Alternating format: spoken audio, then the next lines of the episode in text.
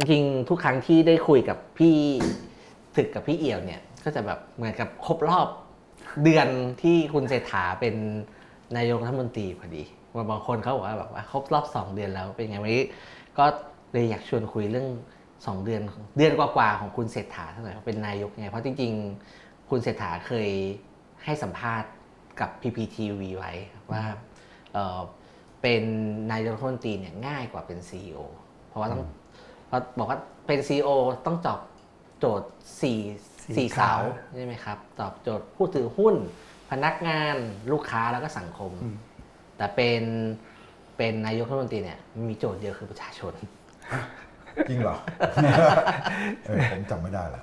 แต่แกแกพูดไว้กันจริงแหละก็พูดแล้วเหมือนเหมือนดูเท่ดูหล่อนะเพราะว่าเป็นนายกถ้าเป็นนายกหรือเป็นนักการเมืองนี่แหละ ก็คือยึดประชาชนเป็นหลัก ซึ่งอันนี้ก็เป็นเป็นการพูดแบบดูดี พูดยังไงใครพูดก็ดูดี แต่เอาจริง ๆ เราก็เห็นในบทบาทช่วงเดือนกว่าๆเกือบสองเดือนที่ผ่านมาเนี่ยผมว่าคุณเศรษฐารู้แล้วว่าที่แกพูดไว้น่ะมันมันเป็นไอเดียอะคือเอาจริงๆเนี่ยการเป็นนายกของคุณเศรษฐาในรอบเนี่ย มันต้องบริหารสีขาไม่เหมือนกับ เอ้ยเหมือนกับที่แกพูดว่าเป็นซีอแล้วบเป็นริสี่ขาหารเหมือนกันสีขาเหมือนกันนะสีขาของนายกที่เป็นคุณเศรษฐาก็คืออานายทุนคุณศึกศักดินาแล้วก็ประชาชน แต่ประเด็นก็คือว่าในสีขาเนี่ยการให้ความสำคัญเนี่ยคุณไม่ได้ balance ไงในความเห็นผมนะ ผมว่า คุณเศรษฐาเนี่ยให้ความสำคัญกับประชาชน ซึ่งแกบอกว่าเป็นขาสำคัญขาเดียว แต่ก่อนที่แกจะได้เป็นนายกที่พูดไว้เนี่ยพอแกแกเป็นนายกเสร็จเนี่ยขาประชาชนน่ะมันถูกอ่าให้ความสำคัญน้อยน้อยกว่าที่ควรจะเป็น เราเห็นจากหลายเรื่องนะคือถ้าถ้าคุณบอกว่าคุณให้ความสำคัญกับประชาชนมากที่สุดจริงเนี่ยการตัดสินใจหลาย ๆ เรื่องมันจะไม่จะไม่เป็นแบบที่ผ่านมา อืมอะยกยกยกตัวอย่างนะเรื่องไหนที่พี่เอี่ยวรู้สึกว่าเออเรื่องนี้มันตัดสินใจโดยไม่ได้ เอาเอาล่าสุดอย่างนี้ก็ได้อะอย่างเรื่องเรือดำน้ำเนี่ยถามว่าถ้าคุณอ่ายึดขาบอกว่าประชาชนซึ่งประชาชนก็คือชาตินะอ่าถ้ายึดเอาอ่าผลประโยชน์ของชาติของประชาชนเป็นหลักอ่าเรื่องเรือดำน้ำมันมันไม่ควรจะออกมาในแบบเนี้ยที่กำลังหาทางออกกันอยู่นะว่า พอจีนไม่สามารถ ทำได้ตามสัญญา ก็กลายเป็นว่าเหมือนกับกำลังหาทางออกเพื่อไม่ให้จีนเนี่ยเสียเสียประโยชน์ ทั้งทั้งที่มันเราเนี่ยต้องปกป้องประโยชน์ของของชาติของประชาชนนะในฐานะผู้เสียภาษี เพราะว่าคนที่ผิดสัญญาเนี่ยคือฝ่ายจีนไม่ใช่ฝ่ายเราอืมแต่ที่กลายเป็นว่าถ้าตามข่าวนะที่ข้อเสนอที่กองทัพเสนอขึ้นมาเลยว่า จะเปลี่ยนจากเรือดำน้ำเป็นเรือฟรีเกตฟริเกตอ่า ครับแต่เปลี่ยนเป็นเรือฟริเกตยังต้องจ่ายเงินเพิ่มขึ้นไปอีกอืมแล้วประเด็นที่คุณเคยผลักดันมาตลอดว่า กองทัพไทยประเทศไทยจำเป็นต้องมีเรือดำน้ำนู่นนั่นนี่โอ้โหต่อสู้มาตลอดนะแล้วพอถึงเวลาตอนเนี้ยพอไม่ได้เรือดำน้ำขึ้นมามันมันหมายความว่าไง หมายความว่าที่บอกว่าจำเป็นต้องมีเรือดำน้ำมันก็ไม่จำเป็นจริงใช่ไหมแต่ว่าถ้าพูดเสร็จครับเอ่อ พรรคเพื่อไทยเป็นพระเอกมาตลอดนะครับเรื่องเรือดำน้ำอะอืมเอ่อตั้งแต่คุณโจยุทธพงศ์อะไรใช่ต่างๆที่ใช่แฉกันอุตลุดขึ้นอแฉภิปแรรายงในสภาอภิปรายในสภาแล้วก็สุดท้ายแล้วพอมาเป็นรัฐเป็นรัฐบาลแล้วเป็นรัฐมนตรีกลาโหมโดยคุณสุทินเนี่ย ซึ่งน่าเห็นใจแกก็มันก็อยู่ในภาวะน้ำท่วมปากแล้วก็กลายเป็นว่า ต้องไปยอมรับเงื่อนไขที่ทำไว้ ซึ่งอันหนึ่งมันก็คนก็จะมองว่าหนึ่งเอ่อเงื่อนไขเนี่ยที่ทำ เขาไม่เรียกสัญญานะเขาเรียกคุณสุทินบอกข้อตกลงนี่ทำให้ห่างเข้าไปอีกคือคือคือไอ้ไอ้ไอ้ข้อตกลงที่ทำไว้เนี่ยตกลงเนี่ยเราทำไว้เสียเปรียบป่ะยุครัฐบาลประยุทธ์ประวิตยกองทัพเรือในอดีตทำสัญญาไว้เสียเปรียบป่ะอันนี้เราไม่รู้ แล้วก็พรรคเพื่อไทยก็ไม่กล้าพูด อันที่สองก็คือว่าเราเกรงใจจีนเนาะเกรงใจทหารเกรงใจประยุทธ์เกรงใจประวิตยเกรงใจจีนป่ะเนี่ยคืออันนี้ก็ไม่กล้าพูดอีก ก็เหมือนกับว่าเอ่อทำไมเราต้องไปยอมเสียเปรียบจีนนะใช่ไหมฮะแล้วก็คือเรื่องเนี้ยมันเป็นสัญญาที่ตรงไปตรงมาอยู่แล้ว ถ้าถ้าโอเค ถ้าจีนจะให้เรือฟริเกต มันก็ต้องลดแรกจากแถมไม่ใช่ ไม่ใช่ราคามาตรฐานแล้วใช่ไหมเพราะคุณผิดสัญญาเนี่ยเนี่ยใช่อันนี้คือผมคิดว่าอันเนี้ยเสียอันนี้อันนี้คือเสียหายเพราะว่ามันไม่ใช่เรื่องที่คุณเป็นรัฐบาลที่โผล่มาจากไหนก็ไม่รู้แต่คุณเคยวิพากษ์วิจารณ์แล้วก็เอ่อชำแหละแฉ นโยบายเรื่องเรือดำน้ำมาก่อนใช่ไหมฮะแต่นี้คือถ้าเราพยายามมองมองอย่างเข้าใจใช่ไหมครับคือจริงๆเรื่องนี้มันไม่ซับซ้อนมากนะครับแต่ว่ามันต้องมีอะไรบางอย่างที่ทำให้แบบว่ามันมันมันตัดสินใจแบบนั้นไม่ได้อะซึ่งซึ่งเราไม่รู้ว่ามันคืออะไร เราไม่รู้ว่าสัญญาที่ทำไว้มันมันเสียเปรียบแค่ไหนยังไงอะไรเงี้ยหรือว่าแล้วจริง ๆ ถ้าเป็นถ้าเป็นคุณเศรษฐาเองหรือเป็นคุณสุเทนเองเนี่ยจริงๆทำอะไรได้บ้าง ถ้าสมมติว่าสัญญาที่เซ็นไว้มันเสียเปรียบจริง ก็จริง ๆ ถ้าสัญญาเซ็นไว้เสียเปรียบนะหน้าที่ของรัฐบาลก็คือ คุณต้องไปตามเอาผิดกับคนที่มันเซ็นในสมัยนั้นทำไมถึงเซ็นให้ประเทศเสียเปรียบแบบนั้น ทั้งๆที่คนซื้อสินค้าเนี่ยควรจะเป็นคนที่ถือสัญญาที่ได้เปรียบ เหมือนเราทำบริษัทอะเราเราจะสั่งซื้อของอะไรสักอย่างเพื่อเอามาใช้งานบริษัท เรายังต้องร่างสัญญาซึ่งทำให้เราเป็นฝ่ายซื้อเนี่ย ไม่เสียเปรียบครับคุณสั่งของช้าส่งของผิดสเปค นอกจากเสียเอ่อเราอาจจะยกเลิกสัญญาแล้วคุณยังต้องเสียค่าปรับด้วยนะ อันเนี้ยถึงบอกว่าถ้าบอกว่าสัญญาซึ่งยังไม่มีการเปิดเผยจริง ๆ ประเด็นแรกเลยนะผมว่าคุณต้องกล้ากล้าเปิดสัญญาให้ให้สังคมเขารับรู้ก่อน ไม่จำเป็นต้องทุกข้อนะ เอาที่เปิดเผยได้เนี่ยเอาเฉพาะว่าที่เขา กังวลกันเนี่ยว่าทำไมถึงไม่ไม่กล้าจะไปบอกเลิกเนี่ยมันมีสัญญาข้อไหนที่มันเสียเปรียบ หรือว่าได้เปรียบสามารถบอกเลิกมีเสียค่าปรับอะไรกันได้ไหมพวกนี้ผมว่าเปิดเผยได้ เพราะมันไม่ใช่สัญญาว่าด้วยเรื่องสเปคของของเรือของอาวุธที่กำหนดไว้ว่าจะต้องประกอบอะไรยังไง อันเนี้ยคุณต้องเปิดตรงนี้ออกมาให้ดูก่อน แล้วถ้าที่เขาไม่เปิดผมถึงกังวลว่านี่แหละเพราะว่า ก็ไม่กล้าที่จะไปไล่เบี้ยเอาผิดกับอืมกองทัพหรือว่าใครที่มีส่วนเกี่ยวข้องกับกับการผลักดันการเซ็นสัญญาไงคือตอนนี้มันก็คือใช่ไหมมันก็มันเป็นที่เห็นชัดแหละว่าพันธะของการที่เอ่อตั้งรัฐบาลโดยพึ่งประยุทธ์เอ่อแล้วก็สวสายประยุทธ์เป็นคนโหวตให้เป็นหลักเอ่อรวมไทยสร้างชาติด้วย แล้วก็ประยุทธ์ก็เป็นคนลงนาม รับสนองพระราชการที่ลดโทษคุณทักษิณนะ ที่คุณทักษิณกลับมา มันมันมันเป็นมันเป็นอะไรอะ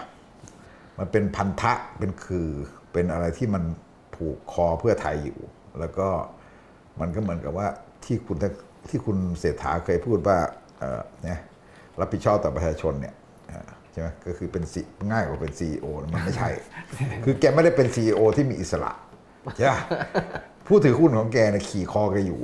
นะผู้ถือหุ้นเนี่ย ผู้ถือหุ้นสำคัญเนี่ยมันมันก็แบบว่าก็คือเนี่ยฮะก็คือเครือข่ายอำนาจอนุรักษ์ทั้งหลาย แล้วก็เครือข่ายรับประหาร แล้วก็พรรคร่วมด้วยอ่าพรรคร่วมรัฐบาลขี่คอแกอยู่นั้นไอ้ความขี่คอเนี่ยมันไม่ได้แบบว่าแกแกไม่ได้มีอำนาจเต็มเต็มอย่างเป็นที่เป็นซีอเนี่ยเพราะฉะนั้นจะทำอะไรต่างๆเนี่ยรัฐบาลเพื่อไทยเนี่ยก็จะเจอชนักตัวนี้ตลอดมันมันไม่ใช่ชนักปักหลังที่โลกออนไลน์ออกมาเยอะหยันแต่มันหมายความว่า มันเป็นไอ้สิ่งที่บังคับ บังคับอยู่ว่าไม่สามารถทำอะไรได้มากเหมือนก็บอกว่าเคยประกาศว่าเอ่อใช่ไหม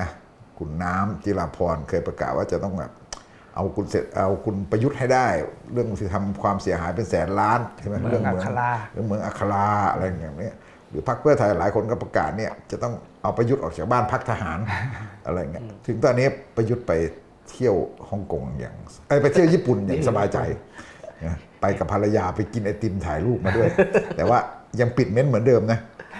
ดูเปิดดูเพจแล้วยังปิดเม้นต์เหมือนเดิมไม่ยอมให้เราเม้นต์แต่ว่าคือเห็นคือทั้งหมดเนี่ยมันเป็นอะไรที่มันทับคุณเสถาอยู่ ส่วนอื่นเนี่ยมันจะเป็นองค์ประกอบใช่ไหมอย่างเช่น เรื่องจีนเนี่ยแกก็ดันไปจีนมาก่อนใช่ป่ะที่ไปประชุมเรื่องเส้นทางสายไหมใช่ไหมแล้วก็ไปไปจีนมาก่อน เสร็จแล้ว แกแกก็ดันไปพูดว่าเนี่ยไทยจีนพี่น้องกันเป็นคนไทยเชื้อสายจีนอะไรอย่างเงี้ยซึ่งคนรับไม่ได้เยอะนะมันเหมือนกับว่าเอ้ยเราทำไมเราต้องไปหงองั้นคือคือจีนเป็นพี่ใหญ่เลยใช่ไหมเอออะไรอย่างเงี้ยแล้วพอมันพอมันตามมาด้วยเรื่องเรือดำน้ำมันก็เลยมันก็เลยฉุดลงมา ทั้งที่ความจริงแกก็พยายามจะเดินเรื่องการทูตเซลแมนให้มันแบบ ให้มันดูแบบขายของได้ใช่ไหมคือคือการทูตเนี่ยเป็นเรื่องง่ายที่สุดในการสร้างคะแนนนิยม ใช่ไหมฮะไม่ว่าคุณเดินทางไปประเทศไหนเนี่ยมันไม่มีใครปฏิเสธเราหรอกนะ ในโลกเนี่ยคือคือคล้ายๆกับว่าทูตเนี่ยมันต้องพูดคำหวาน การเจรจาต่างๆมันมันไม่มีใครมาพูดคำถ้อยคำให้เสียหายมันก็ดูเป็นภาพลักษณ์ที่ดีนะ นายกไทยสามารถที่จะไปทั่วโลกสร้างศักดิ์ศรีของประเทศ ประยุทธ์ไม่กล้าทำอย่างนี้ประยุทธ์ไม่อาจจะได้ความไม่มั่นใจตัวเองพูดภาษาไม่ได้ ตัวเองอะไรต่างๆในการเจรจาไม่ไม่อะไรเนี่ย แล้วก็เหมือนกับว่าประยุทธ์เนี่ยคล้าย ๆ กับว่า ที่มาไม่สง่างามอะไรเงี้ยประยุทธ์ก็มีความรู้สึกอย่างนี้แต่คุณเศรษฐาแกก็มั่นใจแกก็ไปของแกไปเรื่อยอะไรเงี้ยเนี่ยหลายประเทศเดินทางแบบเต็มไปหมด มันทำให้ดูภาพลักษณ์ก็ดีใช่ป่ะคือการทูตเนี่ยมันมันเป็นมันเป็นเครื่องมือในการในการในการใช้สร้างคะแนนนิยมได้ มันทำให้ดูว่าเออเราเจรจานู่นนี่สำเร็จนู่นนี่นะ แต่ว่าไอ้จริง ๆ ของจริงอะมันยังไม่รู้ของจริงมันจะตามมาอีกตั้งนานใช่ไหมถึงแม้ว่าจะบอกว่าตอนนี้โอ้มีรถยนต์จีนมาลงทุนแล้ว ผมว่ามันก็มาก่อนอะมันเจรจามาก่อนแล้วตั้งแต่ยุคประยุทธ์มันมันไม่ได้เพิ่งมาอะไรเงี้ยใช่ไหมฮะไอการลงทุนอะไรต่างๆที่มันจะมาจากคุณเสถาเนี่ยมันจะมาอีกมันต้องอีกสามสี่ห้าหกเดือนอะไรเงี้ยถึงมันจะเริ่มเห็นนะแต่มันได้ภาพมันได้ภามัพนแต่มันได้ภาพครับมันได้ภาพใช่ปะแต่ว่าพอมันได้ภาพเนี่ยไอไอความที่เพื่อมันได้ภาพ แต่พอตอนไปจีนแล้วก็ไปพูดอย่างเงี้ยมันก็เลยแบบ แล้วมันตามมาด้วยเรื่องเรือดำน้ำเนี่ยมันเลยดูอะคือพูดว่าเป็นไทยแต่เป็นเหมือนน้อง น้องจีนความจริงถ้าในแง่ของหลักความสัมพันธ์ระหว่างประเทศนะมันไม่มีใครไม่มีประเทศในในโลกอะที่จะบอกว่าเราเป็นน้องของอีกประเทศหนึ่งนะทุกประเทศมีศักดิ์ศรีเท่าเทียมกันอย่างที่ว่า จริง ๆ อันเนี้ยแกแกพลาดต้องต้องพูดเลยว่าพลาดไปพูดอย่างนี้นะซึ่งไม่แน่ใจว่าเออเป็นสคริปต์ที่คุณเสถาแกแกพ่วงเข้าไปเอง หรือว่าสคริปต์ที่ ปกติกระทรวงการต่างประเทศก็เป็นคนเตรียมใช่ไหมซึ่งไม่น่าไม่เข้าใจว่าทำไมถึงมีประโยคแบบนี้ เราคิดถึงง่ายๆ แค่ว่าอย่างที่เราพูดกันแซวๆกันกับกับลาวนี่นะประเทศบ้านลาวพี่เมืองน้องบ้านพี่เมืองน้องลาวเขาไม่ชอบคนลาวเขายังไม่ชอบเลยว่าเอ้ยผมไม่ใช่น้องคุณนะเว้ยผมก็เป็นประเทศมีศักดิ์ศรีเหมือนกัน แล้วเราเนี่ยกลายเป็นว่านายกไทยไปบอกว่าไทยเป็นน้องจีนอืมเออซึ่งอันเนี้ยโดยหลักเนี่ยมันมันไม่ได้ ถึงบอกว่าอันเนี้ยคุณเศรษฐาก็ต้องระมัดระวัง มีความมีความกล้าถูกแล้วล่ะ แล้วก็มีความมั่นใจ เพราะแกพูดภาษาอังกฤษคล่องอย่างที่ว่านะความรู้อะไรแกก็ดีที่มาก็ถูกต้องอย่างที่ว่านะแต่ก็ต้องระมัดระวังในเรื่องแบบนี้อันนี้เก็บเหมือนกับเป็นพ่อค้ายังยังเปลี่ยนตัวเองจากความเป็นพ่อค้าได้ไม่หมดปากหวานไว้ก่อน แล้วก็ไปเชิญปูตินมาเมืองไทยด้วย อันนั้นก็นอกสคริปต์อ่าใช่ใช่อันนั้นเข้าใจว่านอกสคริปต์ด้วย อันนี้ยิ่งไปกันใหญ่เลยอืม ก็น่าสนใจเพราะจริง ๆ ก็เป็นแค่ในแถบเอเชียครับที่จะเรียกกันว่าแบบแบบเรานี่แหละจริงๆแบบอาจจะมีแค่ไทยก็ได้ไม่บอกว่าแบบบ้านพี่เมืองน้องแล้วแบบว่าไปไปแบบนั้นทีนี้จริงๆ เรื่องที่คนวิจารณ์กันค่อนข้างเยอะ แล้วก็อยู่ในพื้นที่สื่อมาตลอดก็คือเรื่องดิจิตอลวอลเล็ตเราก็เคยคุยกันไปบ้างแล้ว แต่ว่าเมื่อวานเนี่ยก็มีข่าวมาใช่ไหมครับ ที่คุณจุลพันธ์ก็ออกมาเปิดเผยว่าแบบ อ่าพูดตรงๆแบบที่หาเสียงไว้อะเอ่อทั่วหน้าอาจจะเป็นไปไม่ได้แล้วนะครับ คือคือคือถ้าถ้าดูข่าวเนี่ยก็จะบอกว่าเอ่อยังยังยังเป็นยังไม่ได้ตัดว่าเป็นไปได้หรือเป็นไปไม่ได้แต่ว่าเริ่มมีออปชันอื่นๆ มาให้เลือกว่าอาจจะแจกแค่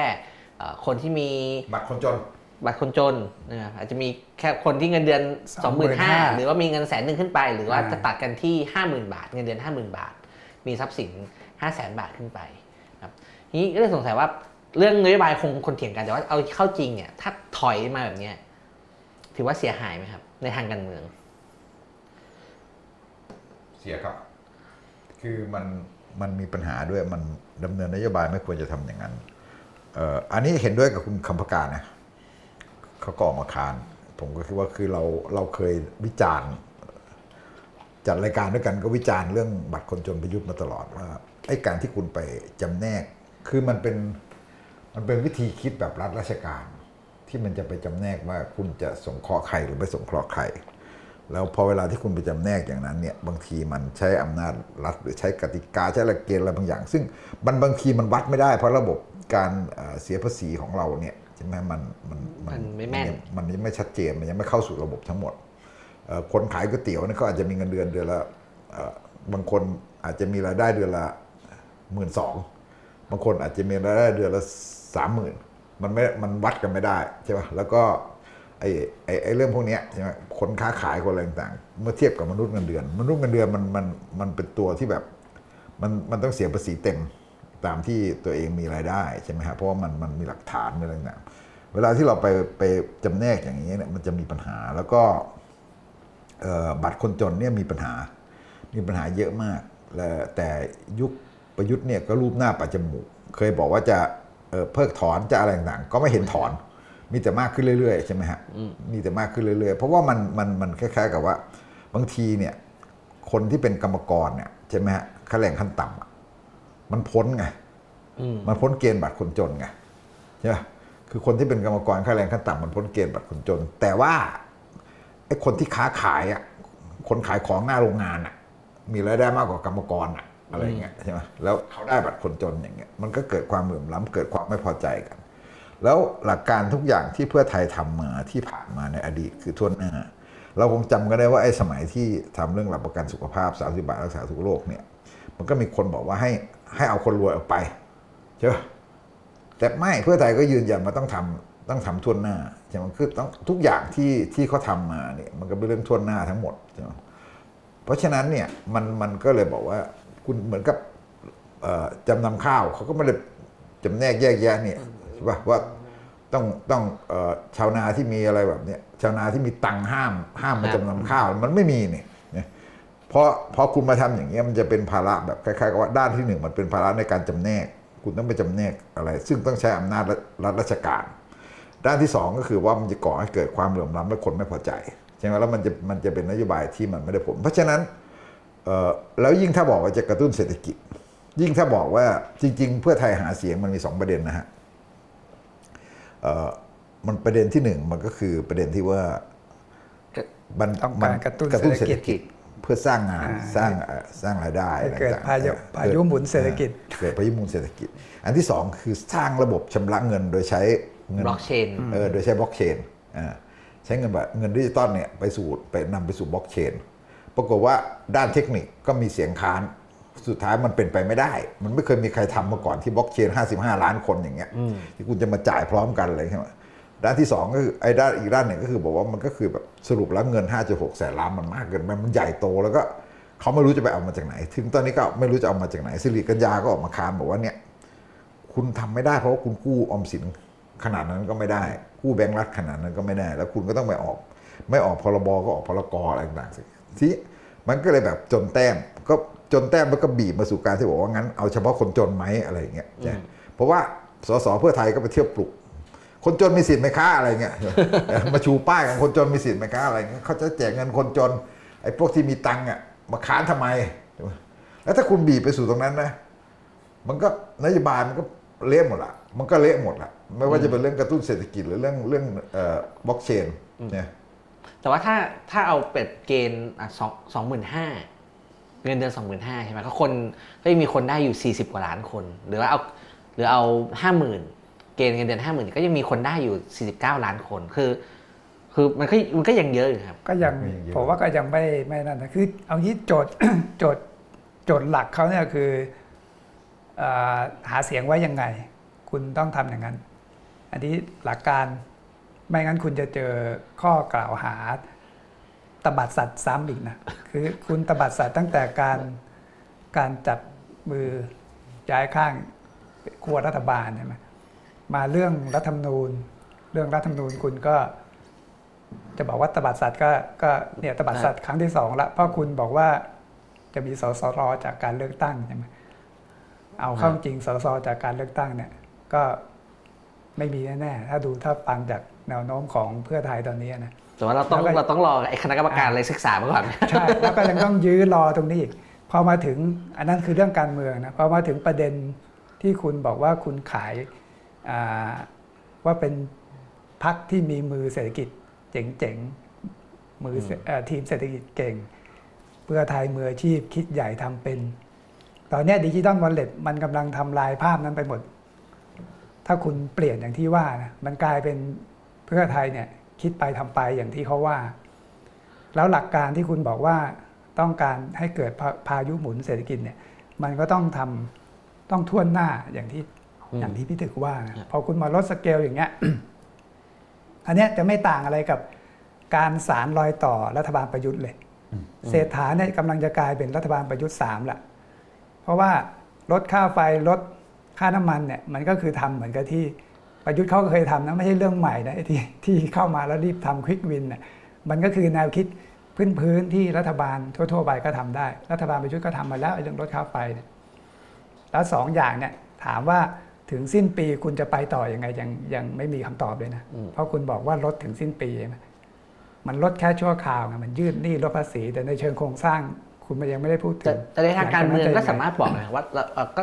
อย่างน้อยก็ทำแล้วใช่ไหมอ่าลด ทันทีก็ลดแล้ว หรือรถไฟฟ้า 20 บาท ก็ทำแล้วถึงแม้จะไม่ทุกสายแต่ก็ก็ได้ชื่อว่าทำอันนี้เงินดิจิตอลก็เหมือนกันก็ลดลงมาหน่อยตามข้อจำกัดอะไรอย่างเงี้ยมันไม่ตรงไม่ปได้กครับไงไม่ได้ในในเชิงการเมืองเนี่ยมันไม่ตรงปก คุณจะคุยแบบเดิมไม่ได้ไง ตอนไทยรักไทยเนี่ยคุณได้รับการยอมรับว่าเพราะคุณทำจริงแบบที่คุณคุยได้ไงคุณคุยเรื่อง 30 บาท คุณทำได้ คุณบอกเรื่องโอท็อปพักหนี้เกษตรกร SME คุณทำได้กองทุนหมู่บ้านอ่ากองทุนหมู่บ้าน พอมาถึงตอนเนี้ยถามว่าที่เพื่อไทยรอบเนี้ยโฆษณาไปตอนหาเสียงเนี่ยทำอะไรได้บ้าง ที่ตรงกับตอนคุณโฆษณาหาเสียงเนี่ย มันแทบไม่มีเลยนะอืมถึงบอกว่าอะลดค่าไฟเนี่ยคุณบอกว่าอะก็อาจจะตรง แต่แต่ประเด็นก็คือว่าระยะยาวนะคุณจะยังไง แต่ที่หาเสียงไว้ก็ไม่ใช่อย่างนี้นะอ่าอาจจะไม่ใช่ไม่ใช่ไม่ใช่อย่างนี้นะเรื่องลดค่าไฟอ่าหรือหรือรถไฟฟ้าเนี่ยอ่ารถ20 บาทจริง แต่ตอนหาเสียงไปดูแคมเปญคุณสิ แคมเปญที่คุณสื่อเนี่ยมันคือทุกสาย แล้วก็เน้นไปที่ BTS ด้วยซ้ำไปนะอันนี้มันก็โฆษณาไม่ตรงปกละเลี่ยงนะดิจิตอลวอลเล็ตยิ่งหนักเข้าไปใหญ่เลยผมว่านี่จะเป็นเหมือนตะปูตอกฝาลงไอ้ภาพจำเรื่องคิดใหญ่ทำเป็นและมือเศรษฐกิจเก่งเนี่ยอันเนี้ยถ้าถ้าเกิดล้มเหลวตรงนี้นะ อันนี้จะเป็นจะเป็นการทำลาย ภาพจำที่ว่าคนเขาเคยเชื่อมั่นเรื่องฝีมือในการกระตุ้นเศรษฐกิจของพรรคเพื่อไทย คือไอ้ตัวไอ้ตัวเรื่องลดค่าไฟลดเอ่อลดราคาน้ำมัน มันก็ดี เราก็เห็นด้วยว่าโอเคทำเพราะว่าในระยะเฉพาะหน้านี่มันก็ควรจะทำนั่นแหละใช่ไหมฮะแต่ว่ามันทำได้สั้นๆ แล้วเอ่อวิธีของการแก้ปัญหาระยะยาวมันยังไม่มี มันมันเรื่องลดค่าไฟมันก็แค่ผลักหนี้ให้กฟผแต่ความเป็นจริงเนี่ยมันต้องไปลดเรื่อง มันต้องไปแก้ปัญหาเรื่องแก๊สในอ่าวไทย แก้ปัญหาเรื่องเอ่อเอ่อโครงสร้างค่า FT โครงสร้างเรื่องค่า FT เรื่องการที่แบบไฟสำรองอ่าไฟฟ้าสำรองซึ่งซึ่งไปซื้อไฟเอกชนมากเกินไป แล้วยังซื้ออีกนะเนี่ยคนก็แชร์ข่าวว่าโอ้นี่ยังซื้อไฟกอล์ฟอีกนะอะไรอย่างเงี้ยคือคือทั้งหมดเนี่ยมันคล้ายๆกับว่ามันไม่ได้แก้ปัญหาจริงๆ แต่ว่าระยะระยะเฉพาะหน้าเนี่ยโอเครับได้ แต่คุณต้องมีคำตอบว่าคุณจะทำยังไง แล้วก็เอ่อนะคือราคาน้ำมัน สุดท้ายก็เนี่ยก็คือพีรพันธ์ก็ตีปี๊บเนี่ยนะลดแก๊สโซฮอล์91 ด้วยนะใช่ไหมคือคือคุณลดไปเรื่อยโดยที่คุณไม่มีคำตอบว่าเรามันจะหาเงินจากไหนคือมาชดเชยภาษีผสมภาษามิตรใช่ใช่ป่ะสิ่งที่มันทำได้จริงไม่รู้เหมือนจะมีอย่างเดียวคือพักหนี้เกษตรกรอ่าอ่าอันนั้นเป็นไปตามนโยบาย แต่มัน แต่มันก็ไม่ได้มันไม่ได้เป็นเรื่องที่เซอร์ไพรส์เอ่ออะไรมากนัก คือมันมันมันทำกันส่วนใหญ่เคยก็ทำทำมาแล้กันวอยู่แล้วอ่าเคยทำกันมาแล้วแล้วมันมันไม่ได้ส่งผลอะไรมากนักต่อทางเศรษฐกิจใช่ไหมแต่ว่ามันช่วยคน แล้วก็เอ่อที่เหลือเนี่ย ผมก็ยังคิดว่ารถไฟฟ้า 20 บาทก็ไม่มีอะไรเนี่ยแล้วแล้วเราสังเกตดูว่าเนี่ยไอ้เงินเงินหมื่นดิจิตอลเนี่ยมันมีปัญหาตั้งแต่ต้นแล้วใช่ไหมฮะผมก็ผมก็เคยสังเกตว่ามันไม่ใช่นโยบายที่ คิดมาอย่างถี่ถ้วนรอบคอบ ไม่งั้นเขาคงพูดตั้งแต่แรกละนี่มันมาตอนที่งัดขึ้นมาตอนที่ดูว่าเหมือนตัวเองจะไม่ landslide ไม่ landslide อะเออ แล้วก็ชูขึ้นมาเลยพอชูขึ้นมาปุ๊บเนี่ยเนี่ยมันดูมันดูมีความไม่รอบคอบหลายอย่าง ตัวเลขก็ไม่ตรงกัน การพูดคุยอะไรต่างๆก็ไม่ตรงกัน เสร็จแล้วพอมาถึงเข้าจริง ๆ เนี่ย ถามว่าเอาเงินมาจากไหนเนี่ย จนถึงเดือนนี้ก็ยังตอบไม่ได้ ใช้แอปอะไรนะไอ้พวกไอ้พวก ใส่สีตีไข่กันไปบอกว่าเนี่ยใช้เงินตั้งหมื่นสามพันล้านอะไรเงี้ยเพื่อไทยก็บอกว่าผมก็ไม่เชื่อหรอกนะไม่ถึงเพื่อไทยก็บอกว่าไม่ไม่ถึง แต่เพื่อไทยตอบไม่ได้ว่าใช้แอปอะไร แล้วคือคือคุณตอบไม่ได้ทุกอย่างนะมันตอบไม่ได้นี่มันเลยงงว่า คุณคิดมาได้ยังไงนี่มันมันเสียเครดิตนะเสียเครดิตพรรคเพื่อไทยที่เคยทำมาทุกอย่างแล้วมันมันชัดเจนใช่ป่ะเราอย่างอย่างเราย้อนไปเรื่อง 30 บาทเนี่ยใช่ป่ะกองทุนหมู่บ้าน 30 บาทเนี่ยมันมันนโยบายมันชัดเจนมาตั้งแต่ตอนที่ ก่อนหาเสียงแล้ว แล้วก็ศึกษามาอย่างดีแล้วเป๊ะเป๊ะเป๊ะเข้ามาพอถึงเข้ามาถึงทำเลยเนี่ยอันเนี้ยไม่ใช่อันนี้มาถึงแบบคือยังตอบคำถามสำคัญสำคัญไม่ได้เลย แล้วไม่มีนักเศรษฐศาสตร์คนไหนเห็นด้วยเลย ที่อยู่นอกพรรคเพื่อไทย มีอยู่สองคน คุณอะไรที่อยู่กระทรวงการคลังอะเป็นสถาบันของกระทรวงการคลังนั่นแหะที่ไปพูดออกพูดแทบทุกเวทีครับมีคนนั้นแหละนะครับมีรายเดียวที่ใช้ใช้เกือบทุกเวที แล้วก็มีอีกคนอาจารย์ธนวัฒน์ผลพิชัย อ่าอะไรอย่างเงี้ยซึ่งผมนอกนอกนั้นใช่ไหมฮะมัก็นขนาดเอ่อดรเปี่ยมอาจารย์สุภวุฒิใส่เชื้ออะก็ไม่ซึ่งก็ซึ่งอไม่ยู่ในทีมเห็นด้วยไทยเองก็ก็ไม่ได้เห็นด้วยใช่ไหมนะครับเพราะฉะนั้นมันเป็นนโยบายที่มันมีมันมีปัญหามากในแง่เครดิตของพรรคเพื่อไทยแล้ว แล้วในทางการเมืองมันก็บอกว่าบอกไม่ได้ว่าเป็นสัญญาประชาคมเพราะคุณได้สิบล้านเสียง มันไม่เหมือนทุกครั้งที่คุณชนะเกินครึ่งนะที่คุณชนะเกินครึ่ง อันนี้คือสิบล้านเสียงแล้วก็มามารณรงค์แบบต่อต้านนักวิชาการสลิมอะไรเงี้ยสลิมค้านอะไรเงี้ยแล้วก็แล้วก็ไปปลุกปลุกมวลชนบอกว่าเนี่ยเนี่ยคนจนมีสิทธิ์ไหมค้าอะไรเงี้ยแบบว่าคล้ายๆกับว่าเอาเสียงนับหัวมา ซึ่งมันเป็นเรื่องทางหลัก มันเป็นเรื่องทางหลักวิชาเรื่องทางหลักเศรษฐศาสตร์เรื่องไหนมันต้องถกกันด้วยเหตุด้วยผลแล้วก็มา มันต้องมาดีเบตวิวาทะกันว่าตกลงแล้ว คุณคุณคิดว่าคุณจะทำยังไง แล้วเขาจะซักคุณยังไงอะไรเนี่ยมันควรจะเปิดเวทีดีเบตอะไรเงี้ยแต่ไปเอาไปนับหัวชาวบ้านมาบอกเนี่ยเห็นไหมคนสนับสนุนเต็มไปหมดเป็นล้านๆแต่ในแต่ในทางการเมืองคือเขาก็ถอยไม่ได้ไหมครับ คือหมายความว่าคือโอเค นักเศรษฐศาสตร์ อาจจะวิจารณ์นโยบายนโยบายส่วนสมมติว่าต่อให้นโยบายนี้มันมันอาจจะไม่ดี แต่ว่าในทางการเมืองก็ถอยไม่ได้ ถอยไม่ได้แต่จะไปต่อไงนี่ไงมันถึงมันถึงสับสนไปหมดอะ ปัญหามันคือที่มาของเงินนี่แหละ คือเขาก็อาจจะอยากจะทำต่อแหละแต่ปัญหาคือจะจะเอาเงินตรงไหนมาทำนั่นแหละในทางการเมืองไม่มีใครอยาก ไม่มีใครอยากถอยหรอกพรรคการเมืองที่ประกาศนโยบายแบบนี้ไว้แล้วนะแล้วพูดตรงๆนะมันก็ส่วนตัวผมก็ยังค่อนข้างว้าวนะคือถือถือเป็นเป็นนโยบายที่ไอเดียน่าสนใจอืมส่วนตัวในสนับสนุนอยากให้เขาทำด้วยซ้ำไปคือเราอยากรู้ว่า ในที่สุดมันจะส่งเป็นผยัลงไงอ่าส่งผลต่อเศรษฐกิจแบบที่เขาว่าไหมอะไรเนี่ยนะแต่ปัญหาคือเนี่ยถึงวันเนี้ยประเด็นสำคัญคือที่มาของเงิน มันไม่ใช่คริปโตเคอเรนซีที่จะจะไปเสกขึ้นมาได้โดยที่ไม่มีเงินจริงรองรับอะไรอย่างที่ว่าไงอืมนี้ถามถามพี่ตึกกับพี่อย่างนี้นะครับจริงๆแล้ววิธีคิดในทางการเมืองของคนนั้นเป็นยังไง คือในทางหนึ่งเนี่ยอะสมสมมุตินะครับว่าเป็นชนะเลือกตั้งมา ได้คะแนนเสียงท่วมท้นเลย แล้วคิดจะทำนโยบายหนึ่งที่นักวิชาการเห็นขานมากๆเลยตัวอย่างแบบเอ่ออย่างจริงๆมีเคสจำนำข้าวซึ่งนักเศรษฐศาสตร์ก็ออกมาค้านแต่ตอนนั้นอ่าก็เดินหน้าทำซึ่งในทางการเมืองเนี่ยวิธีคิดความขัดแย้งระหว่างรัฐบาลจากการเลือกตั้งกับนักวิชาการเนี่ยสมดุลมันควรอยู่ตรงไหน ถ้าโดนค้านมากๆควรเดินหน้าหรือควรจะถอยเออจริง ๆแล้วมันก็มันก็มีคนค้านตั้งแต่ช่วงเลือกตั้งใช่ไหมฮะแต่ว่าผมคิดว่า เราต้องมองว่าสรุปแล้วเนี่ยเขาค้านแล้วเขายังชนะหรือเปล่าใช่ไหมอันเนี้ยเพื่อไทยก็ควรจะยอมรับว่า ถึงแม้ว่าเรื่องนี้จะไม่ใช่เป็นประเด็นหลักที่ถกกันในช่วงเลือกตั้งอาจจะมีประเด็นอื่นๆด้วยแต่สรุปแล้วเขาไม่ชนะนะใช่ไหมแล้วถ้าเราย้อนไปปี 54 เรื่องจำนำข้าวเนี่ย มันก็ไม่ใช่ชนะเพราะจำนำข้าวนะ มันชนะเพราะความที่ ความอายุติธรรมเรื่องของการปราบคนเสื้อแดงเรื่องของปีห้าสามใช่ไหมที่ปี53มันส่งผลสะเทือนอย่างอย่างเต็มที่คนก็เคยเลือกเพื่อไทยถล่มทลายมันไม่ใช่เรื่องจำนำข้าวนะผมผมยังนึกไม่ได้แล้วว่าผมเลือกเพื่อไทยปี54นี่เพราะจำนำข้าวเหรอไม่ได้ไปถอย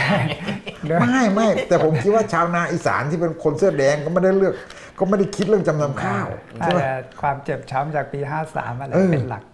เพราะฉะนั้นเนี่ยมันมันก็เพียงแต่ว่าเออมันมันเป็นนโยบายพ่วงที่เข้ามาด้วย ผมก็เคยวิจารณ์จำนำข้าวตั้งหลายที ผมบอกว่าโอเคมันดีมันช่วยชาวนาแหละเหมือนกับอาจารย์ดิที่บอกมันช่วยปรับ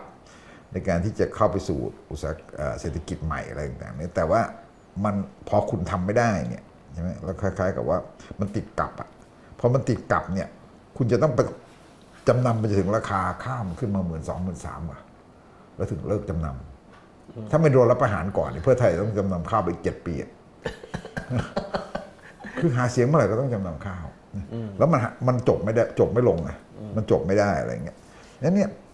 ไอ้ไอ้เรื่องแบบนี้เนี่ยคือเราต้องยอมรับว่าความเห็นของนักวิชาการน่ะมันอาจจะเป็นเสียงข้างน้อยใช่ไหมฮะแต่ในระบอบประชาธิปไตยเนี่ยมันก็คือว่าเสียงข้างน้อยมันต้องมีคล้ายๆกับว่ามันต้องสามารถที่จะต่อสู้โต้แย้งความเห็นเพื่อให้เป็นเสียงข้างมากใช่ไหมฮะคือ ไอเราไปติดกับว่าที่ผ่านมานักวิชาการที่ค้านเนี่ยไปเป็นเชียร์รับประหารเป็นสลิมอะไรต่างเนี่ยแล้วก็ใช้วิธีการที่ไม่ถูกต้อง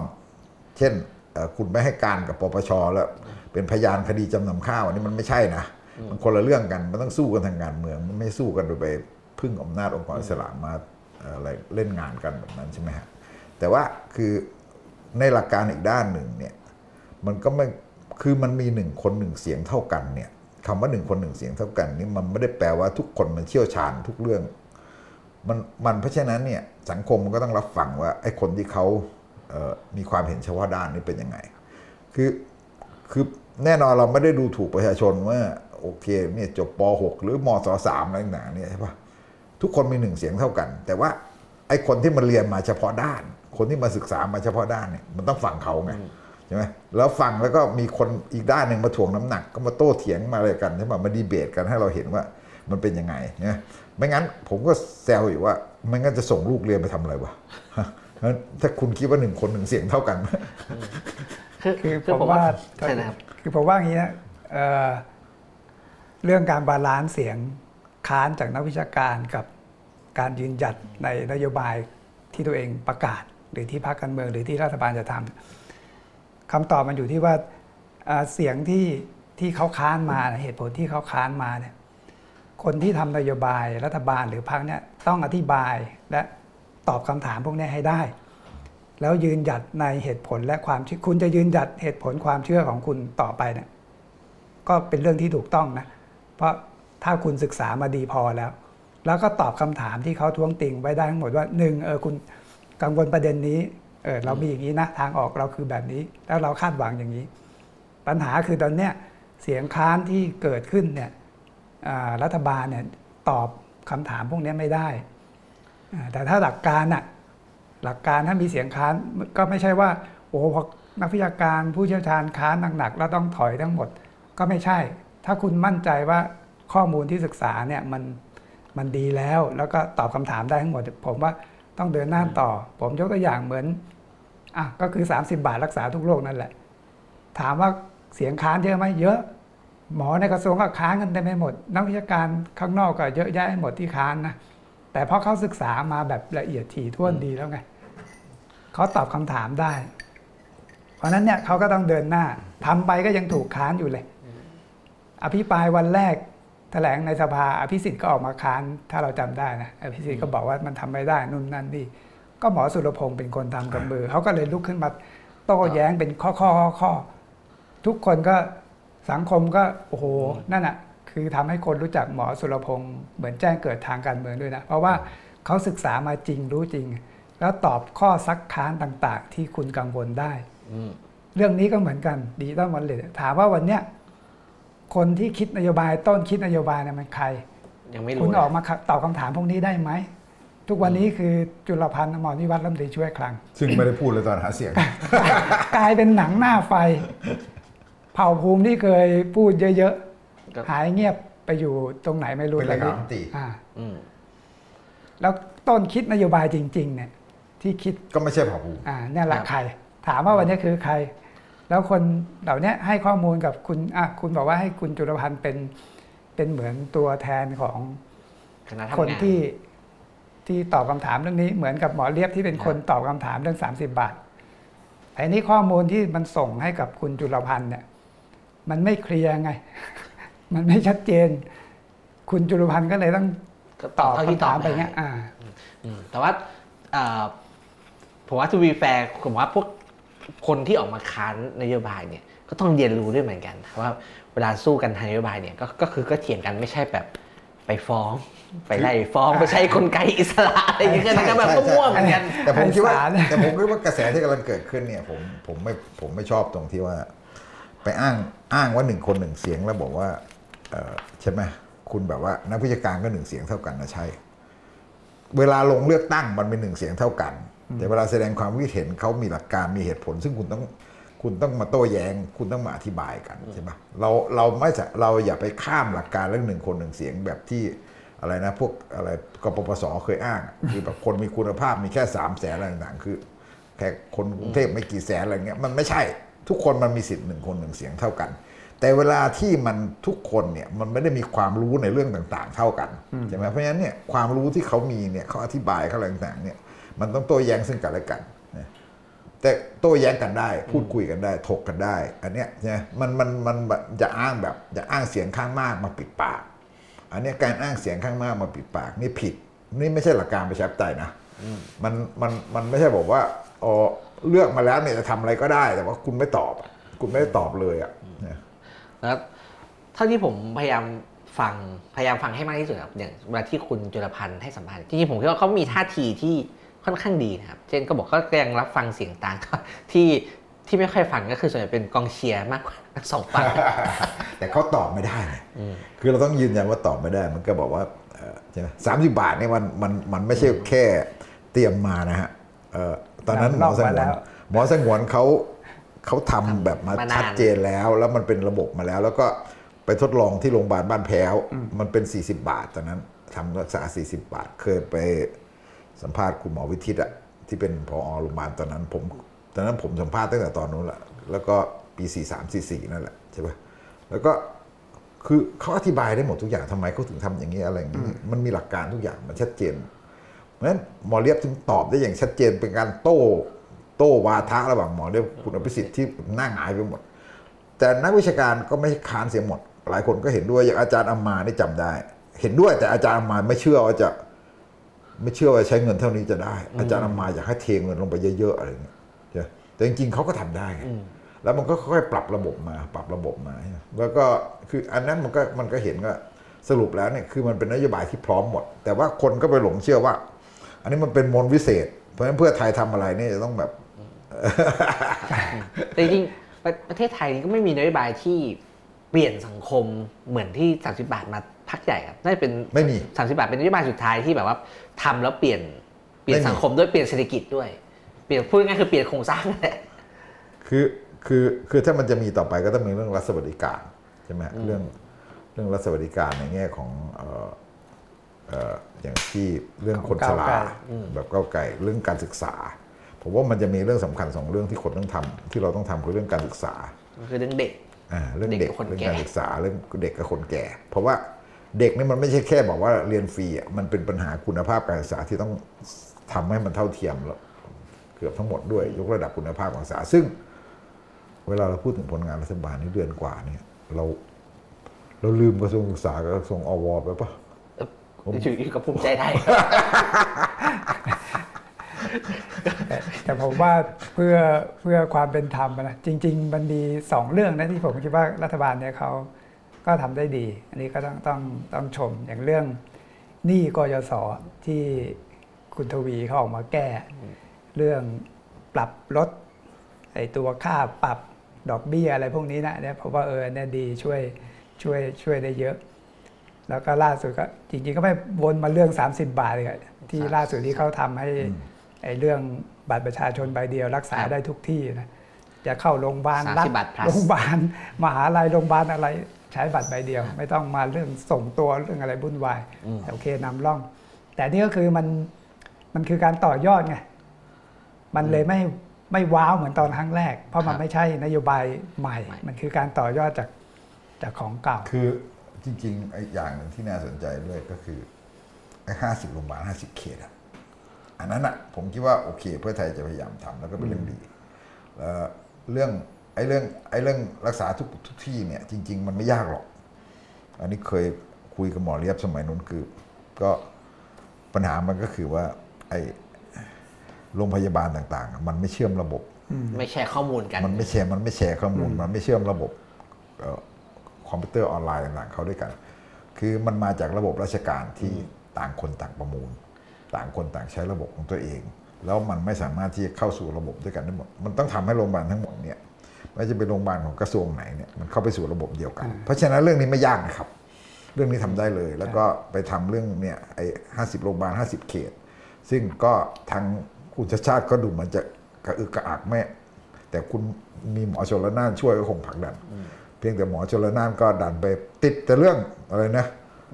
เอ่อผู้หญิงอยากให้ผู้หญิงมีลูกอะไรเงี้ยคือโดน ขำอะคืออแกจะไปติดอะไรแต่เรื่องแบบนั้นน่ะคือ จริงแต่ๆโทษทีจริง ๆ 30 บาทมันมีอีกอันหนึ่งซึ่งน่าจะเป็น ผมว่าน่าจะเป็นจิ๊กซอว์สุดท้ายตามความฝันของหมอหวนก็ว่าได้นะคือในที่สุดอะเขาจะต้องไปถึงขั้นว่าเอ่อเขาเรียกทำเรื่อง 3 กองทุนหนึ่งมาตรฐานการรักษาอืมใช่คือตอนเนี้ยมันมันมันสามมาตรฐานการรักษานะ สามสิบบาท ประกันสังคประมกันสังคม แล้วก็ข้าราชการแล้วก็ราชการซึ่งเงินมันก็เลยมีความกระจายกระจายแตกต่างไม่กัเท่านมาตรฐานไม่เท่าไม่เท่ากักันนเลยใช่ ในที่สุดแต่ยบั้นปลายอ่าประกันสุขภาพทั่วหน้ามันควรจะก้าวไปถึง step step นั้นทำยังไงให้มาตรฐานพื้นฐานนะโอเค มันอาจจะมีบางอย่างที่นั่นกันอยู่ แต่มาตรฐานพื้นฐานเนี่ยว่าด้วยเรื่องยาอ่าเหมือนที่เราไปโรงพยาบาลบางทีพอเราไปใช้สิทธิ์ราชการอะได้ยาที่คุณภาพดีกว่า คน 30 บาท หรือบางอย่าง 30 บาทดีกว่าประกันสังคมเนี่ยคือเขาต้องมาจัดการบริหารตรงเนี้ยในสเต็ปสุดท้ายของการไอ้หลักประกันสุขภาพทั่วหน้าทำยังไงให้สามกองทุนเนี่ยมีหนึ่งมาตรฐาน คุณไม่จำเป็นต้องรวม ไม่จำไม่จำเป็นต้องรวมกองทุนทั้งสามกองทุนมาเป็นกองทุนเดียวก็ได้นะใช้มาตรฐานเดียวกันอ่าแล้วก็มันต้องทำควบคู่ไปกับการ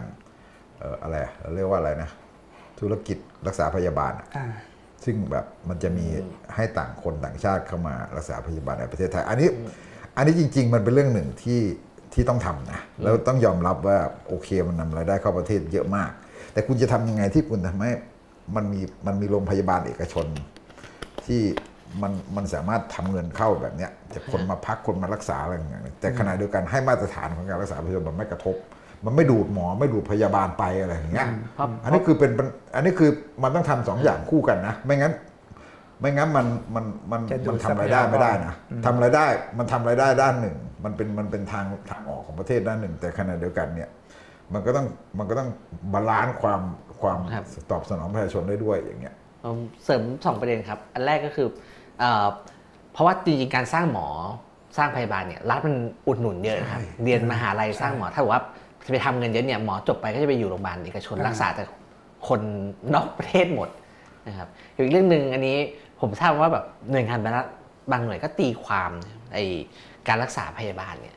ให้ไปเบิกแบบโรงพยาบาลแบบเช่นปิยมหาการุณได้อ่าซึ่งจริงๆอันนั้นเป็นเลทโรงพยาบาลเอกชนเอกชนนะแต่ก็เขาจะตีความว่าเป็นโรงพยาบาลแล้วก็แบบค่าใช้จ่ายตรงส่วนนี้มันก็โป่งขึ้นขึ้นมาอีกทีนี้ที่เราคุยกันมาทั้งหมดแต่เนี่ยแต่ถ้าแต่แถมนิดหนึ่ง นะที่ตะกี้เราเออมีคุณก็บอกเออมีคนตั้งข้อสังเกต จริง ๆ แล้วไอ้เรื่อง 30 บาทเนี่ยเขาสำเร็จง่ายเขาก็เลยแบบดูเหมือนจะเป็นผลงานแล้วเขาเลยเอาอุ๊งอิ๊งมาเป็นประธาน เหมือนกับเรื่อง soft power มันก็เป็นมันก็เป็นเรือธงอีกด้านหนึ่งซึ่งเขาคิดว่าเขาสำเร็จอะแต่แต่เขาเลยเอาอุ้งอิง soft มาเป็นประธานมาเป็นประธาน แต่เขาไม่ยักเอาคุณอุ๊งอิ๊งเข้ามาเกี่ยวข้องกับเรื่องเงินบาทดิจิตอลเลยอะใช่ป่ะมันเป็นแสดงว่ามันเห็นเห็นอยู่แล้วว่า เงินบาทตอนนี้มันเป็นเผือกร้อนอะมันมีความเสี่ยงนะมันมีความเสี่ยงสูงอะว่าอย่าเอาอุ้งมาเกี่ยวดีกว่า เดี๋ยวอุ้งจะเป็นหัวหน้าพักแล้ว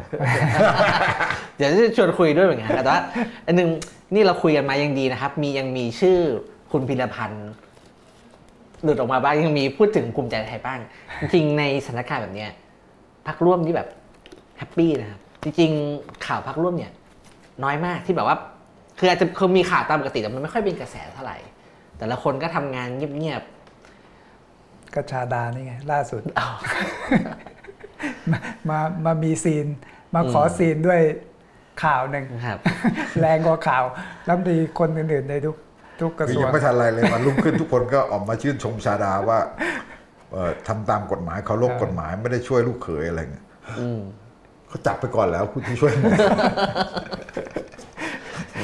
แต่แต่สภาวะแบบนี้เป็นสภาวะที่ จริงแล้วพักพักร่วมแฮปปี้ไหมครับพักแบบว่าไม่ค่อยไม่ต้องมีข่าวมาก เพราะเพราะมันไม่เหมือนสมัยสมัยรัฐบาลคุณประยุทธ์เนี่ย เราได้เห็นซีนของคุณอนุทินอยู่เรื่อยๆใช่ไหมครับแต่อันนี้คือเงียบขนาดนี่ขนาดเป็นมทหนึ่งนะไปใช้ตำบลกระสุนตก อืมลึกๆอาจจะชอบก็ได้นะผมว่าตอนนี้คือเราไม่รู้ว่าเอ่อความที่ไม่ถูกเป็นเป้ามากเนี่ยภูมิใจไทยอาจจะกำลัง เดินเกมอะไรบางอย่าง ที่จะเกิดประโยชน์ต่ออนาคตทางการเมืองของของพรรคภูมิใจไทยก็ได้ครับพี่ถึกมองไงครับพักพักร่วมเงียบ เขาอยู่ในภาวะที่เอ่อสบายอะอืมเขาจะทำอะไรก็คนก็ไม่ได้สังเกตเท่าไหร่เนี่ยแล้วก็เอ่อเพราะฉะนั้นเขาก็สั่งสมกำลังของเขาไป แล้วก็มันก็รอดูว่าการเมืองมันจะเปลี่ยนยังไง แล้วการเมืองมันจะเปลี่ยนยังไงเนี่ยนะ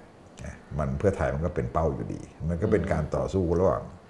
ก้าวไกลกับเพื่อเอ่อไทยก้าวไกลกับเพื่อไทยใช่ไหมฮะแล้วก็มันพลิกผันอะไรขึ้นมาเนี่ยมันก็มันก็เพื่อเพื่อไทยก้าวไกลก็อาจจะรับไปพักร่วมก็แค่แบบคล้ายๆกับว่า อาจจะซุดไปด้วยบ้างแต่ฐานของเขาซึ่งมันมาจากตัวสสเขตเนี่ยนะไม่ได้มีปัญหาอะไรอืมเขายังแข็งครับหรืออาจจะเพิ่มขึ้นด้วยซ้ำไป อืมอย่างภูมิใจไทยเนี่ยผมยังอันนี้ก็ฝากฝากฝากสังคมนะฝากสื่อด้วยนะคือเงียบๆอย่างเงี้ย ผมคิดว่าอย่าลืมไปตามประเด็นที่กระทรวงมหาดไทยนิดหนึ่งที่กรมที่ดินครับ คือเรื่องที่ดินเขากระโดงที่ที่บุรีรัมย์อันนี้เงียบนะอืมอันนี้อันนี้แหละที่บอกว่าไม่แน่ใจว่าความเงียบเนี่ยอ่าจะ จะส่งผลอะไรตามมาบ้าง เพราะนั้น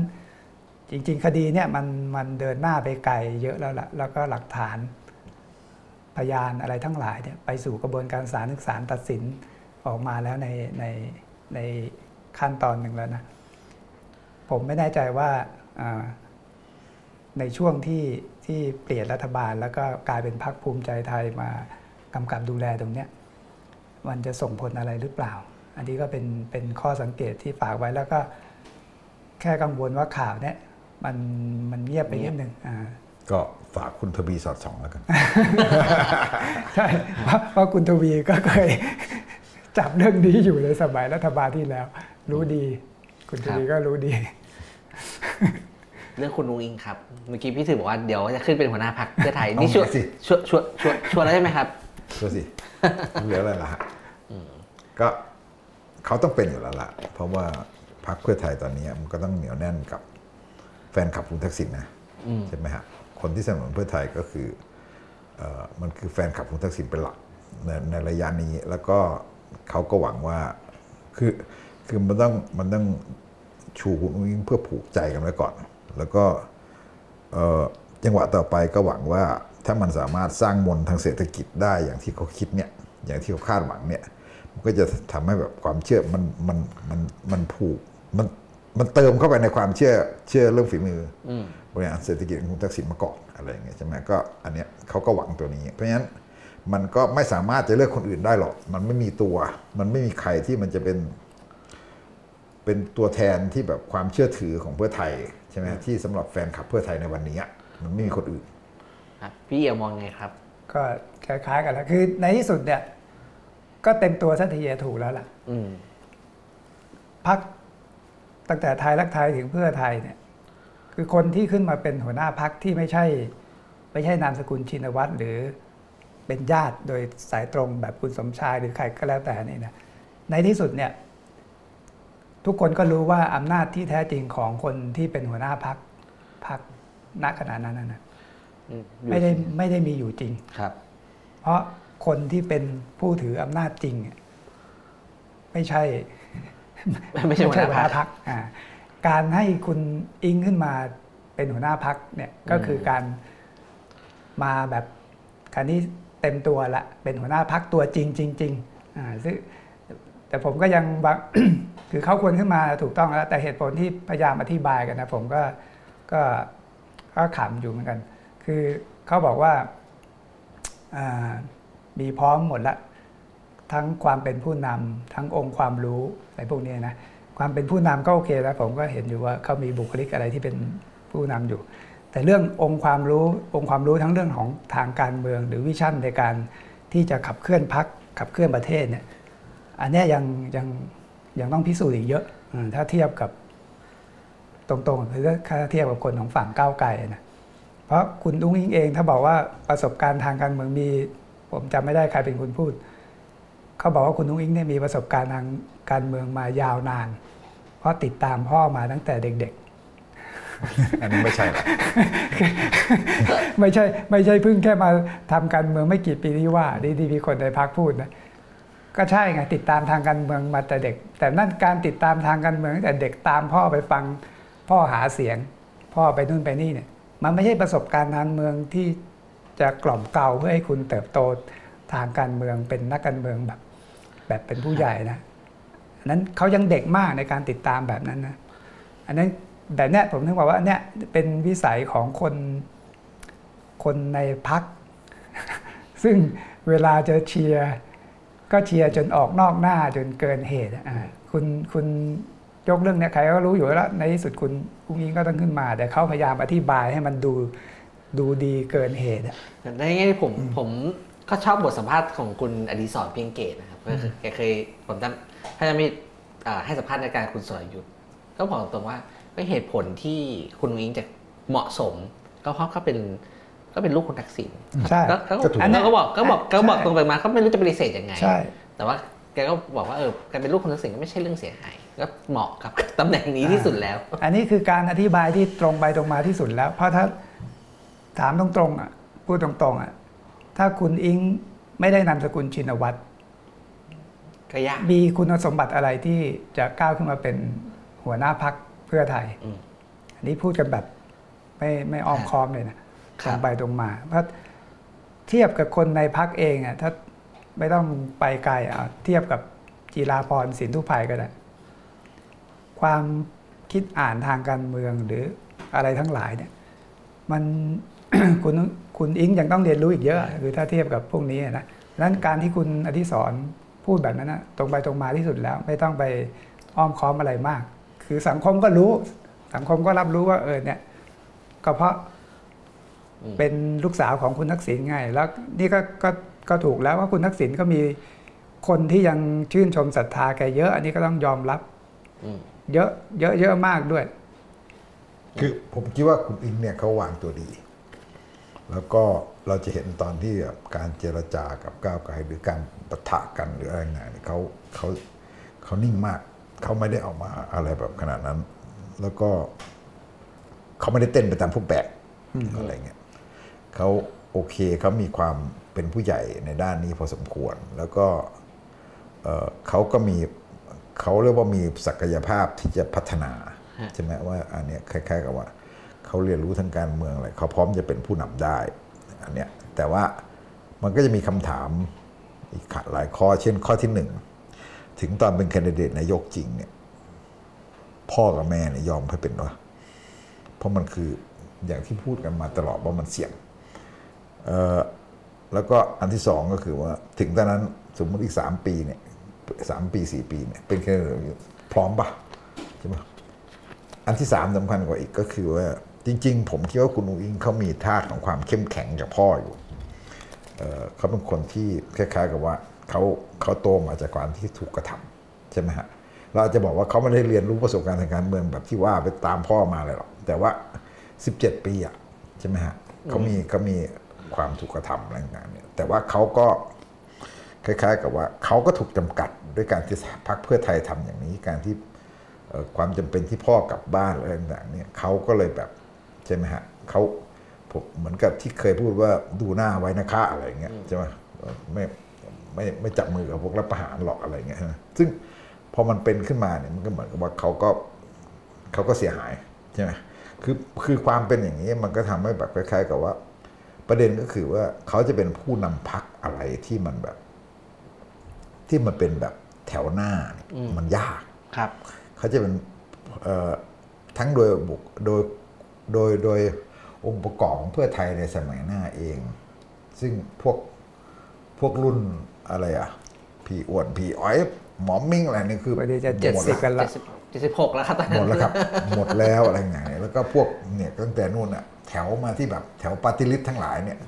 ที่สูงใบทั้งหลายเนี่ยก็หมดแล้วอะไรเงี้ยใช่ไหมฮะแล้วก็คือมันกลายเป็นแบบพักที่ต้องสร้างใหม่จริง ๆ อะไรต่างๆแล้วก็คุณแบบเอ่อ จุดยืนทางการเมืองของพรรคเพื่อไทยอยู่ตรงไหนไงจุดยืนทางการเมืองของพรรคเพื่อไทยอยู่ตรงไหน แล้วมันกลายเป็นแบบพรรคที่มันไม่ได้มีความเอ่อเข้มแข็งเป็นธงนำทางการเมืองแล้วมันเสียตำแหน่งนี้ไปแล้ว อันเนี้ยมันก็จะกลายเป็นพักที่มันดูเหมือนแบบเอ่อบินมีนอะฮะคล้ายๆกับว่าคือแค่เอ่อเหลือแต่เรื่องแบบถ้าสามารถประสบความสำเร็จทางเศรษฐกิจอะไรเงี้ยแล้วก็แล้วก็เอ่อคือแล้วก็ส่วนใหญ่ก็จะเป็นการ รวมองค์ประกอบมาจากพวกอาจจะสสบ้านใหญ่ ซึ่งเราไม่รู้ว่าจะยังอยู่กับพักไหม คือไอ้ไอ้ความผูกพันแบบที่มันมีสสเหนือสสอีสานเนี่ยมันเสียเสียไปหลายจุดแล้วนะใช่ไหมฮะเออคือมันจะกลายเป็นแบบว่า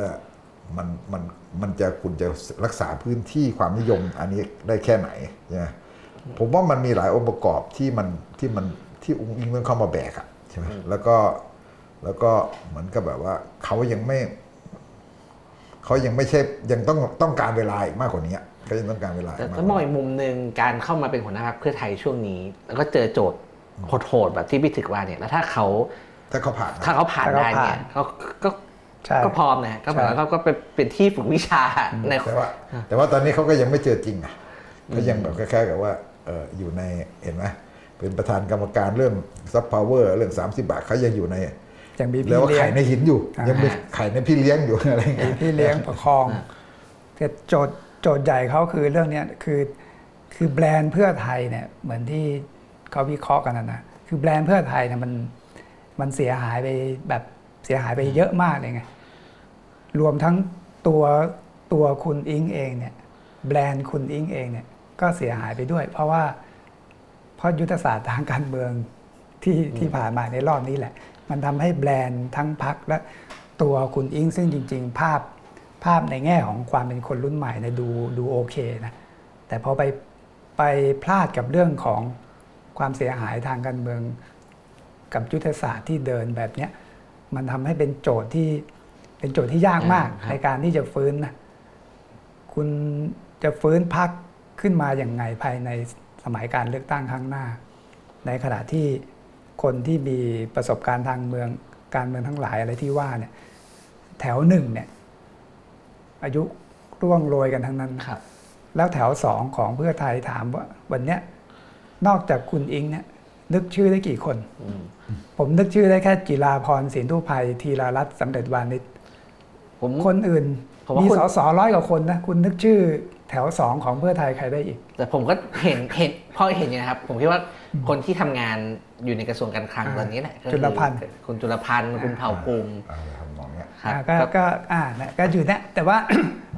มันต้องมากกว่านั้นไง แล้วก็ถามว่าความโดดเด่น อืมก็ยังต้องพิสูจน์อะนะ ซึ่งอันเนี้ยเป็นเป็นโจทย์ใหญ่ โจทย์ใหญ่ของคุณอิงเลยในการที่จะเข้ามารื้อฟื้น นี่ผมยังคิดว่า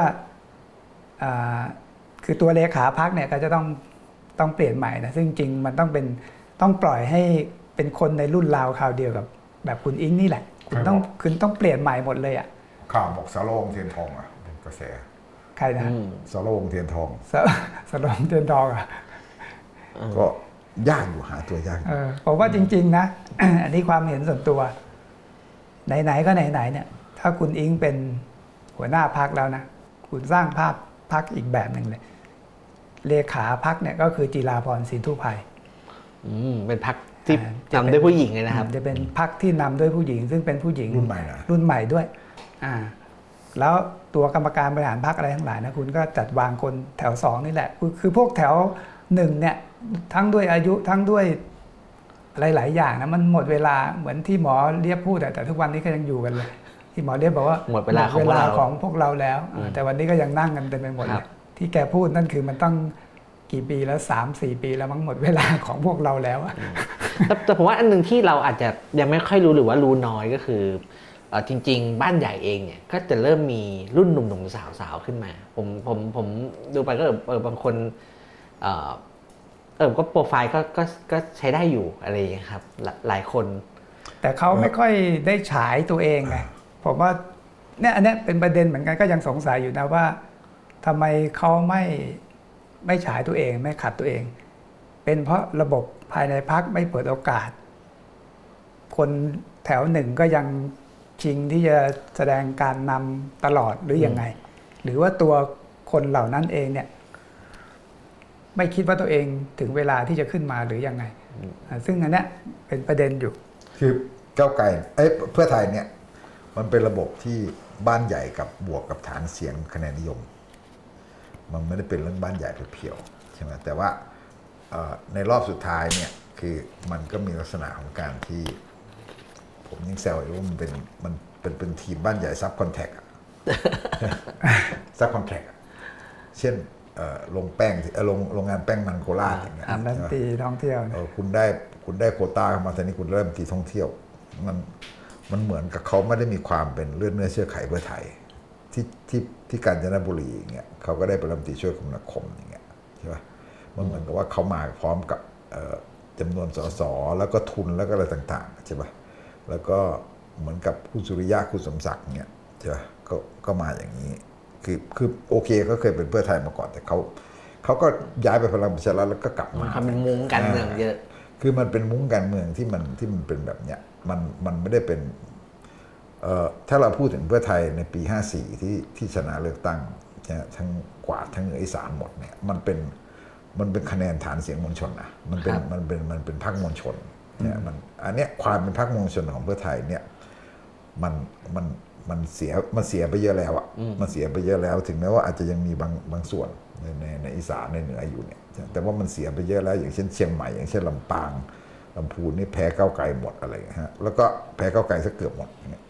แล้วกรุงเทพก็กวาดหมดเลย กรุงเทพปริมณฑลโดนกวาดหมดเลยนะเพราะฉะนั้นเนี่ย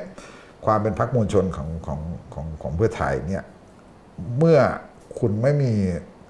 ไม่สามารถที่จะชูธงทางการเมืองที่โดดเด่น แต่ว่าจะเป็นเอ่อพูดได้ว่าตัวเองเป็นพรรคที่มีถ้าสำเร็จนะตัวเองเป็นพรรคที่มีประสบการณ์ทางเศรษฐกิจอันนี่คือฐานที่มันทิ้งมาให้อุ๋งอิงนะแล้วถ้ายิ่งทางเศรษฐกิจมันแย่เข้าไปอีกอะเออมันยิ่งหนักเข้าไปอีกนะครับ แต่ว่าเราก็ไม่รู้เพราะคือเนื่องจากมันก็ยังมีเวลาอีกสองสามปีนะผมว่ามันจะมีคน เช่นคนที่เข้าไปเป็นผู้ช่วยรัฐมนตรีคนคนที่เราอาจจะยังไม่รู้จักตอนเนี้ยแต่เขาเริ่มเข้าไปเก็บเก็บประสบการณ์เก็บเลเวลทางการเมืองก็อาจจะมีโผล่อย่างไรว่าทำงานเข้าขากับทางเอ่อพักได้อะไรอย่างเงี้ยก็มีโอกาสอยู่ลองความความความเขาควรจะมีโอกาสครับเขาควรจะมีโอกาสแล้วก็ถ้ามันก็ต้องดูว่าเพื่อไทยประสบความสำเร็จแค่ไหนในการเป็นรัฐบาล อันนั้นก็ชี้ขาดเข้าไปอีกซึ่งถ้าเพื่อไทยเนี่ยมีปัญหามากอะไรเงี้ยนะก็คุณหนุ่งอิงก็ช่วยอะไรไม่ได้แต่พูดพูดถึงคุณทักษิณนิดหนึ่งคือจริง ๆ คุณทักษิณเนี่ยเป็นทั้งจุดแข็งและจุดอ่อนของพรรคของพรรนะคคือจุดแข็งก็อย่างที่เรานั่นนะคือคนที่ศรัทธาแกอะไรเยอะ ฐานเสียงมั่นคงนะแบรนด์ loyalty สูงนะคนที่ที่ ชอบคุณทักษิณเนี่ยแต่คนที่ไม่ไม่ชอบอะก็ก็เยอะไม่น้อยก็เยอะเหมือนกัน อ่า นี่ประเด็นที่ผมผมอาอยากพูดขึ้นมาก็คือว่าเอ่อการที่คุณทักษิณยังอยู่ที่โรงพยาบาลตำรวจ โดยที่ตั้งแต่กลับมาเนี่ยยังไม่เคยอยู่ในเดือนจำจริงเต็มวันจริง ๆ เลยด้วยซ้ำนะไม่กี่ชั่วโมงเองมั้งเท่าที่เท่าที่เราตามข่าว แล้วก็ยังมีความพยายามที่จะอ่า ให้คุณทักษิณรักษาตัวอยู่ที่โรงพยาบาลตำรวจ ซึ่งไม่รู้ว่าจะต่อเนื่องไปอีกกี่กี่วันกี่เดือนจนหรือได้จพันกกระโทษทั่งหรืออ่าจนได้จนกระทั่งพัพักกโทโทษษหรือเปล่า อันนี้บอกว่ามันมันมันมันส่งผลส่งผลลบต่อรัฐบาลอืมแล้วก็ต่อพักเหมือนกันนะเพราะภาพของภาพของกระบวนการยุติธรรมเนี่ย มันถูกตั้งคำถามมาก ในขณะที่ผู้ต้องขังคนอื่น ๆ ที่มีสภาพการเจ็บป่วยหนักกว่าคุณทักษิณอีก ถ้าเราเห็นข่าวนะอย่างกรณีหลายคนนะที่เป็นข่าว ก็ไม่ได้รับการที่จะถูกส่งตัวออกมานอกเรือนจำอะไรแบบเนี้ยแล้วถ้าเราดูล่าสุดที่มีความพยายามของกลุ่ม คุณอะไรนะคอปคอปทหรือคอปคปทอ่า คุณนิติธรล้ำเหลือใช่ไหมนะที่ผมเห็นคลิปครับอ่าเนี่ยมีเนี่ยมันมีความพยายามที่จะจุดกระแสกันเรื่องนี้นะไปทวงถามจะไปขอพบนู่นพบนี่เพื่อดู อันเนี้ยผมว่าอันตรายอยู่อืมคือกระแสเนี่ยตอนเนี้ยมันอาจจะยังจุดไม่ติดนะอันนี้น่ากังวลว่าถ้ายังปล่อยให้ให้ไม่เคลียร์เรื่องเนี้ยคือคณะแพทย์ที่ดูแลรวมทั้งกรมราชทัณฑ์ทั้งหลายเนี่ยยังไม่ยอมตอบคำถามอะไรที่มัน มันมันตรงไปตรงมากว่านี้นะแล้วไปปล่อยภาพความตั้งใจอันนั้นคือผมคิดว่าเป็นความตั้งใจปล่อยที่ภาพเลยที่นะที่เราเอาเห็นภาพการเข็นตียงไปใช่ไหมครับ ซึ่งอันเนี้ยมันคือ เป็นการดูถูก ดูถูกประชาชนไปหน่อยแต่แต่กับผมว่าผมยังคิดว่าพวกนี้ปั่นไม่ขึ้นนะแต่ว่ามันมันสังสมอืมคือตอนนี้คุณทักษิณเงียบ แล้วก็มันอยู่ในภาวะที่แบบทุกคนรู้ แต่ว่ามันมัน